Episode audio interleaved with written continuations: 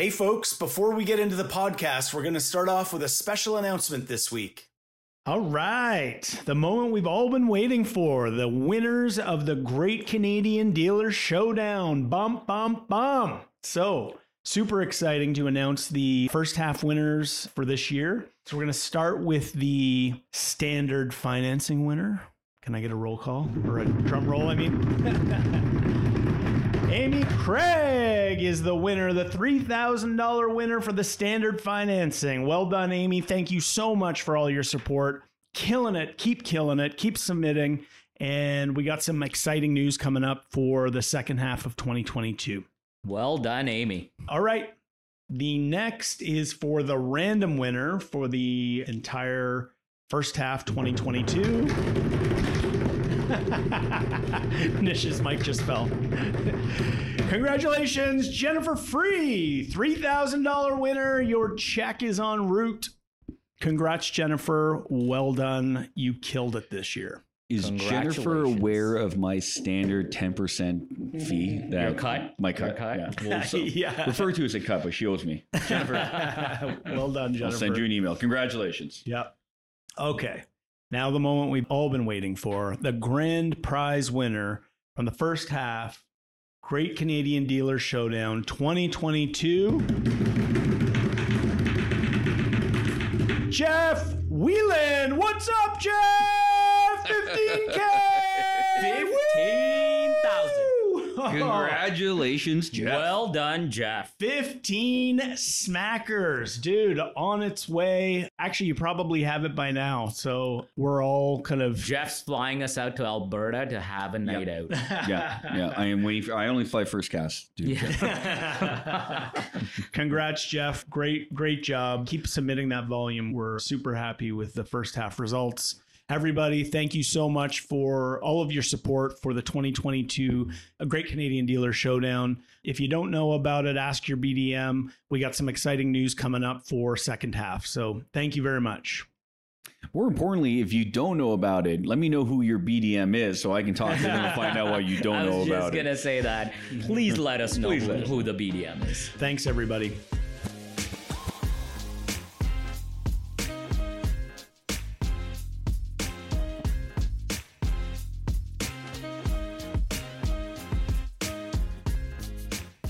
Hey, folks, welcome to Close the Deal, a podcast designed for you, our valued dealers. I'm Jake Watson, your moderator, and with me I've got Rich and Nish.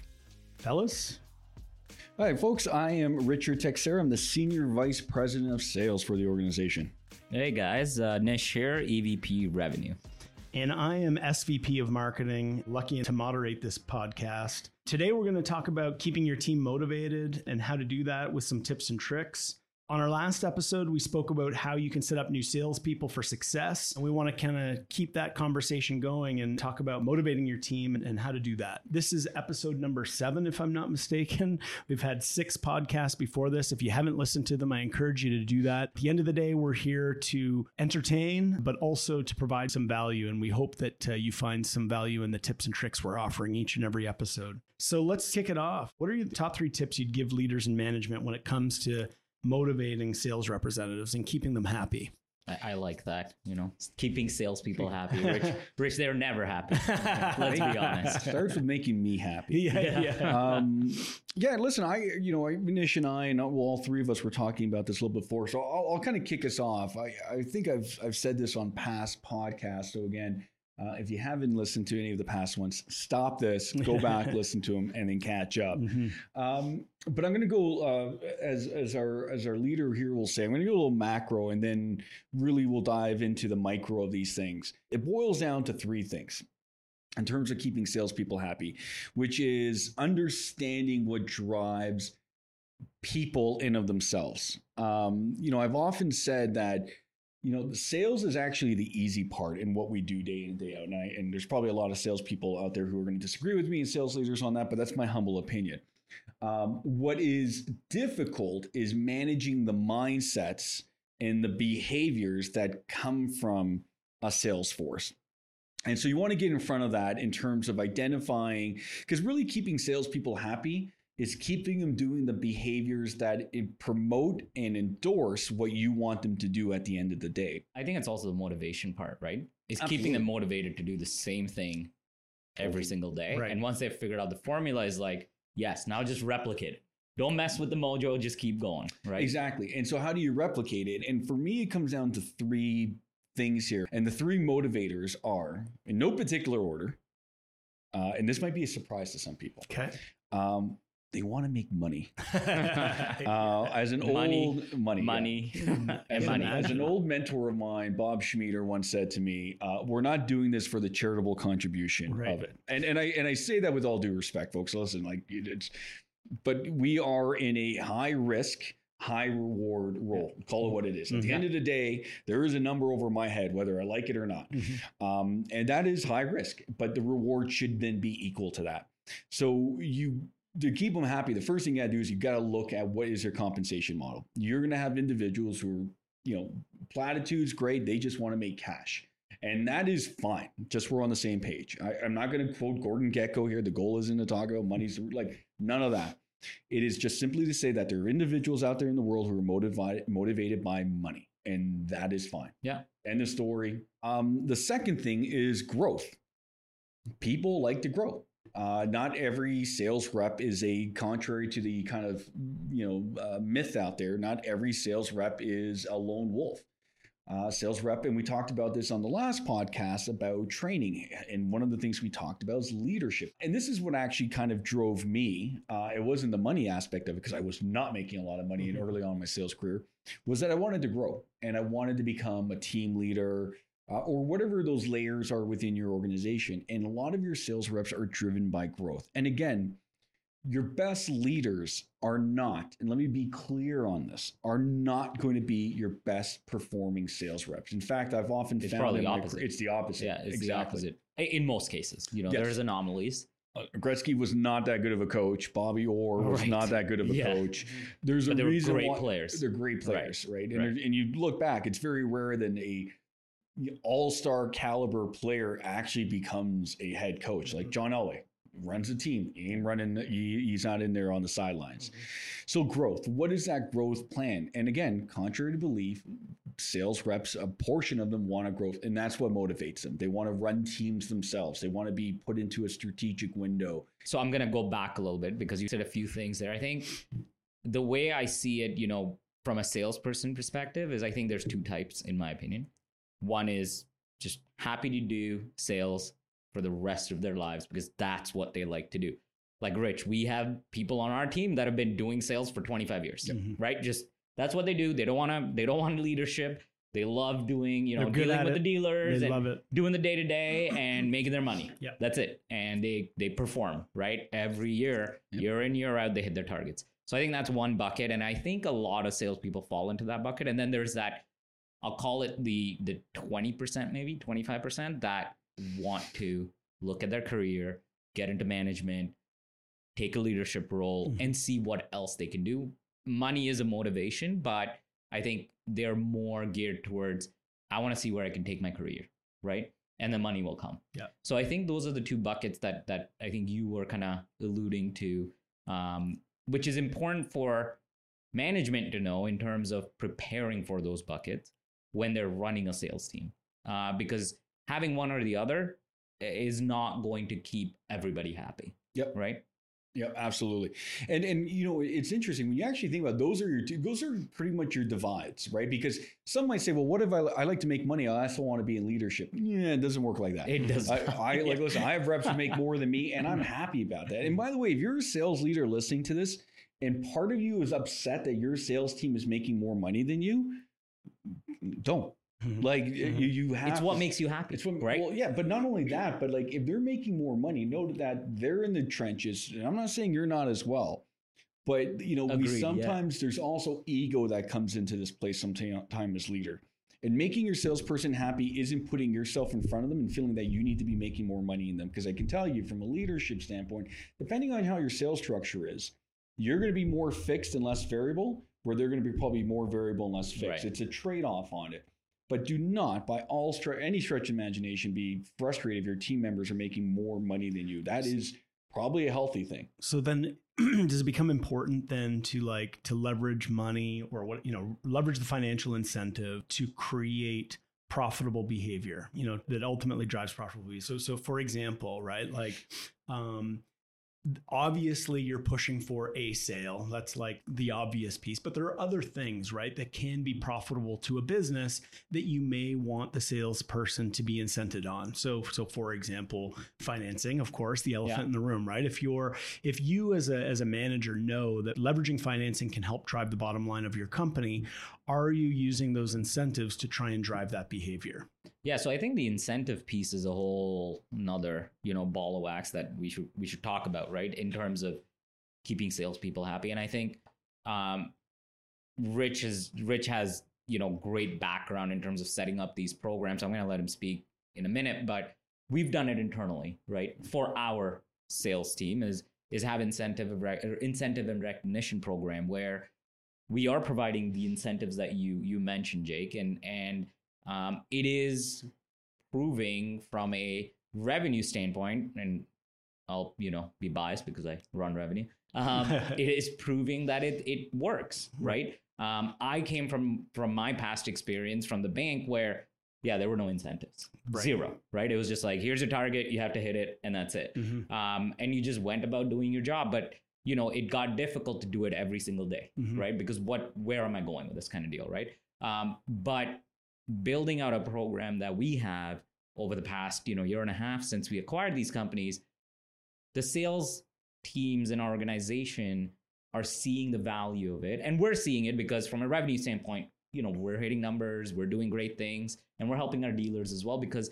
the other part of the equation is also we have dealer incentive programs right, Right. but i'll stick to the salespeople side. I think it is important to have incentive programs but structured in a way where it doesn't become wallpaper. Right. Right? Like, Rich, like you and I tend to change our incentive programs every three months, right? We shake it up and we come up with something new uh, because otherwise it just, hey, it's there and I'm going to hit my target. I'm going to make that money. No, we kind of play around with it, right? We There's different targets, different ways to hit that incentive. And I think that's important. I'll let, I'll let Rich add to that. Yeah, and, and so the, um, the the thing that actually ties your your money motivated individuals and your say your career motivated individuals, really what's going to speak to them both is what Nish was saying, which is incentive and recognitions.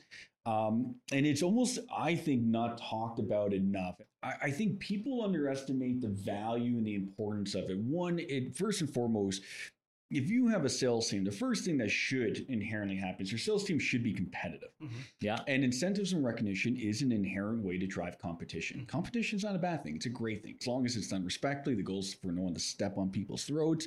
It should be a, a part where everyone celebrates in that proverbial competition. It's like you know we talk about it's like the you know end of a, a playoff round in, in in hockey. They will leave it all on the ice, but what do they do at the end of it? They line up and they shake hands. It should be the same concept with your sales professionals. It's a valiant effort. It's a battle. It is what it is. But at the end of it, we shake hands and we move on and we celebrate and Hopefully recognize. no Oilers fans. Ouch. They shook Ouch, hands. yeah. They shook hands. Um, Well, Or we're Leafs fans, so yeah. but to Nish's We're all in that point here, Yeah. um, yeah. But to point, you know, the other thing about incentives and behaviors is like, listen, everyone loves and craves recognition. Yeah. Everyone craves um, a spotlight on them, whether they don't want to inherently be in front or inherently be in front of a spotlight. At the end of the day, we all do kind of want to be recognized for our efforts, and and and there's so many ways it can be done, whether it's top weekly top tens, uh, monthly top ten or Quarterly. monthly awards, yeah, quarterly, you can break it down whichever way. doing an awards gala at the end of the year. Um, we just rolled out a president's, President's Club, yeah, which is Right, and- which is probably most people have, Yeah. are familiar with. Everyone's heard of a quote unquote president's club, um, and and, and and they need to be refreshed, but they also need to be used strategically. Right, a lot of people. Nish said something bang on, and sorry, Jake. After last podcast, I know I got to you more um, which is they can become wallpaper, right? Because after a while, this become mundane. And so, one, you want to shake up your incentives and recognition. Recognition, not so much, because recognition is about recognizing people. You can never really get tired of that.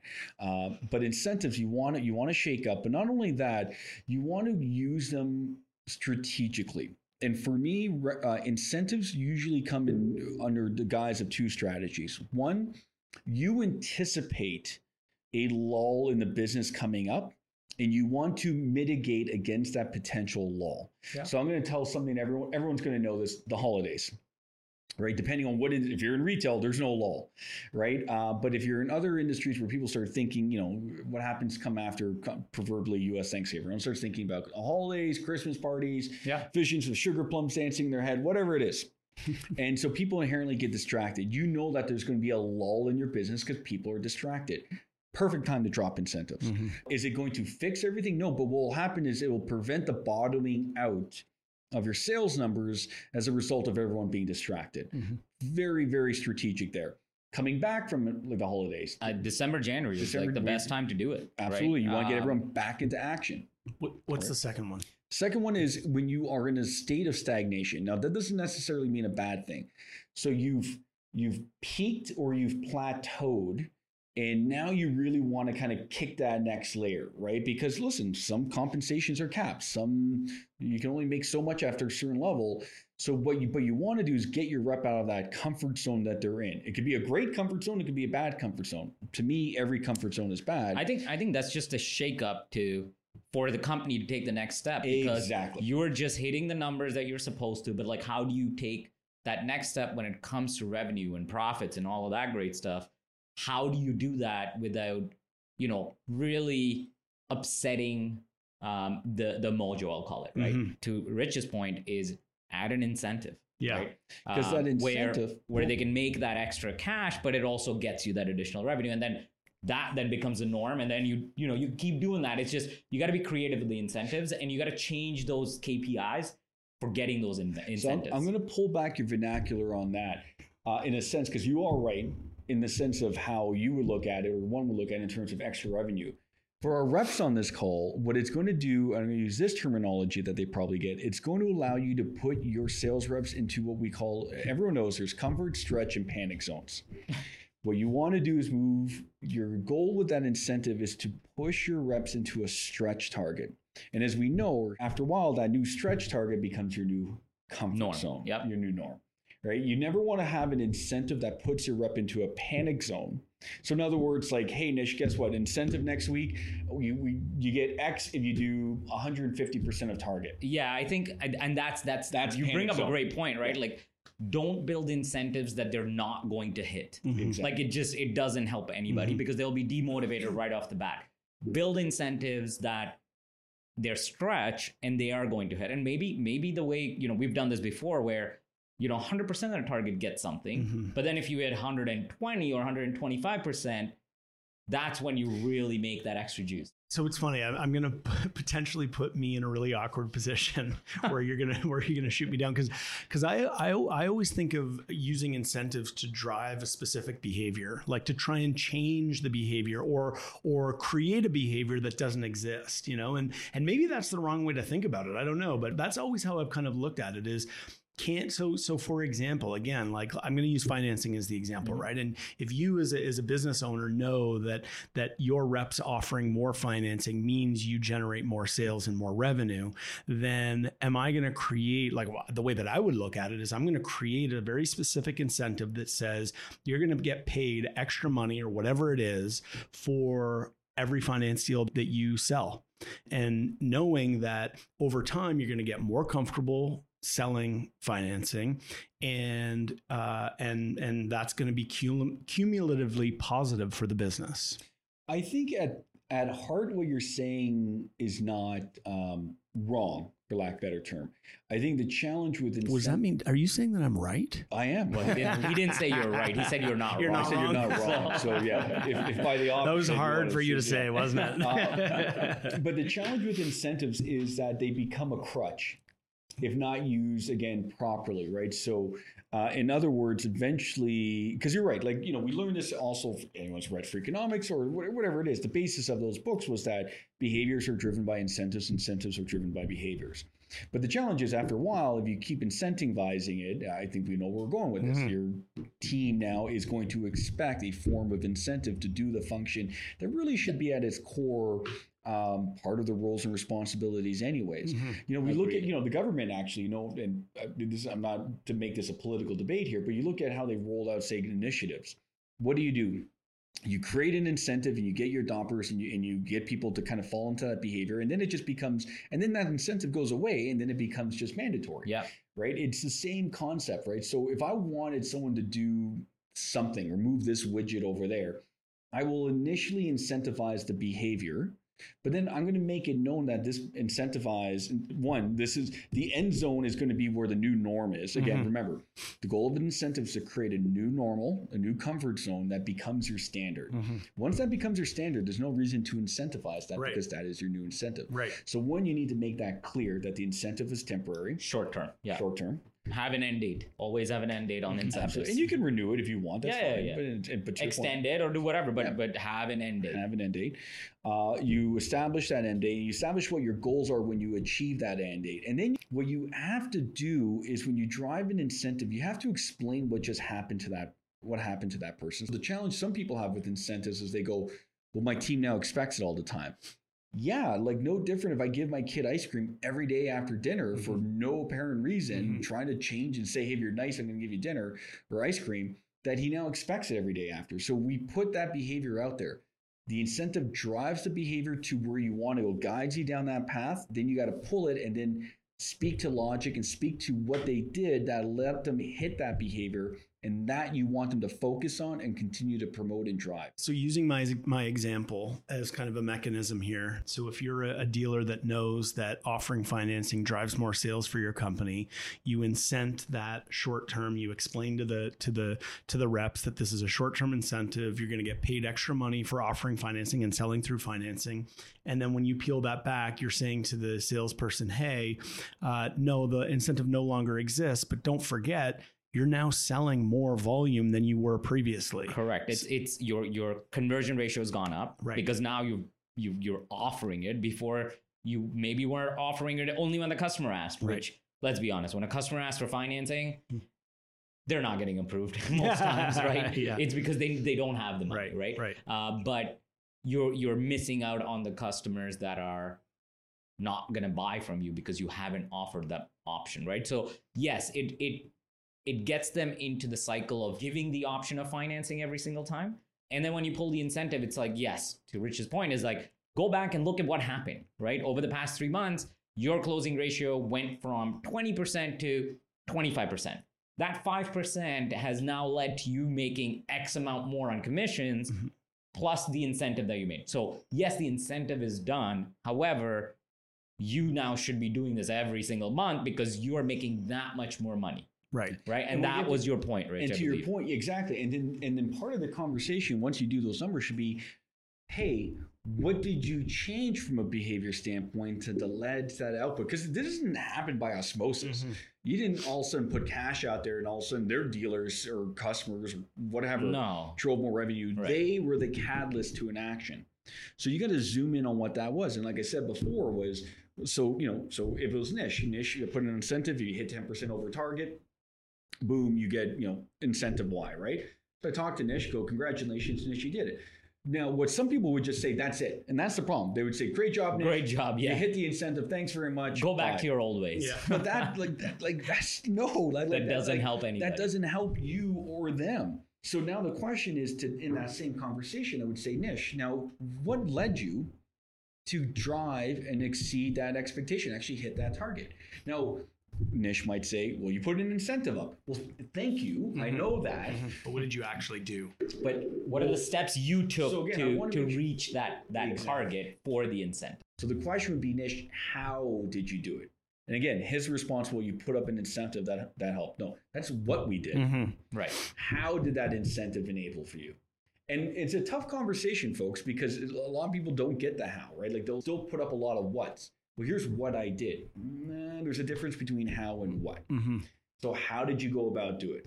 So Nish is going to say, well, you know, I started my day an hour earlier. I actually squeezed in a couple more appointments than I should have. I followed up on metrics. I, you know, worked a half hour later every day. Now you're getting into the house. Mm-hmm.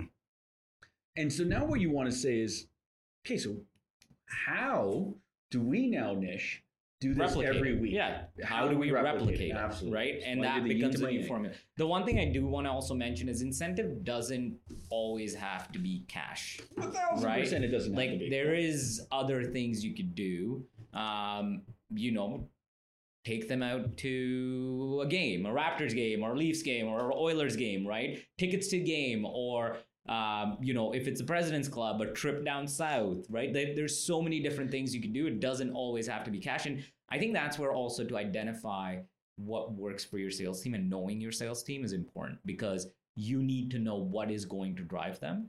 And once you figure that out, then you just put it all together, right? and then it's just managing mindsets. And you know, even to your point about cash, like if your company has a newsletter, put their names in the newsletter. Hey, congratulations goes to you know Jimmy and Sue and Beth and Yeah. Billy Ann for you know recognize them. for recognize. Yeah, we tend to save like it's just like we have to exceed. Listen, folks, the vast majority of people don't hit targets. Right. Just get them to hit target. That's why, I like I mentioned that before, right? Like incentives can be that you hit your target and you get something because just hitting target, if you have the target built in a way that you know there is there's a stretch part to it, then them hitting that stretch is big enough for for the company. Yeah. Gentlemen, I think we've come to the end of our seventh podcast. Really excited about this. This was super fun. Thank you both. Folks, if you enjoyed this podcast or any of the others you've listened to so far, hopefully you've listened to them all. If you have any questions, concerns, feedback whatsoever, please don't hesitate to send me an email, jwatson at snapfinancial.com. OEM suppliers, if you're interested in sponsoring, same, send me an email. You know, we'd we'd love to have you on. We'd love to have you sponsor the podcast. Uh, jwatson at snapfinancial.com. Also, Dealer Alliance. If you don't know about the All Star Alliance, uh, get in touch with your BDM or send me an email. Really cool stuff happening with the Dealer Alliance and the All Star Alliance. We're generating leads for dealers, and you know we really want you to participate. Also, if you have any questions, uh, if you've got any tips for us on the podcast, or you want to talk about some marketing campaigns that you want to do, don't hesitate to get in touch with me. Again, that's jwatson at snapfinancial.com. This has been an absolute blast, guys. Thank you so much, folks. We look forward to the next one. Awesome. Thank you. Thank you so much. Cheers, everybody.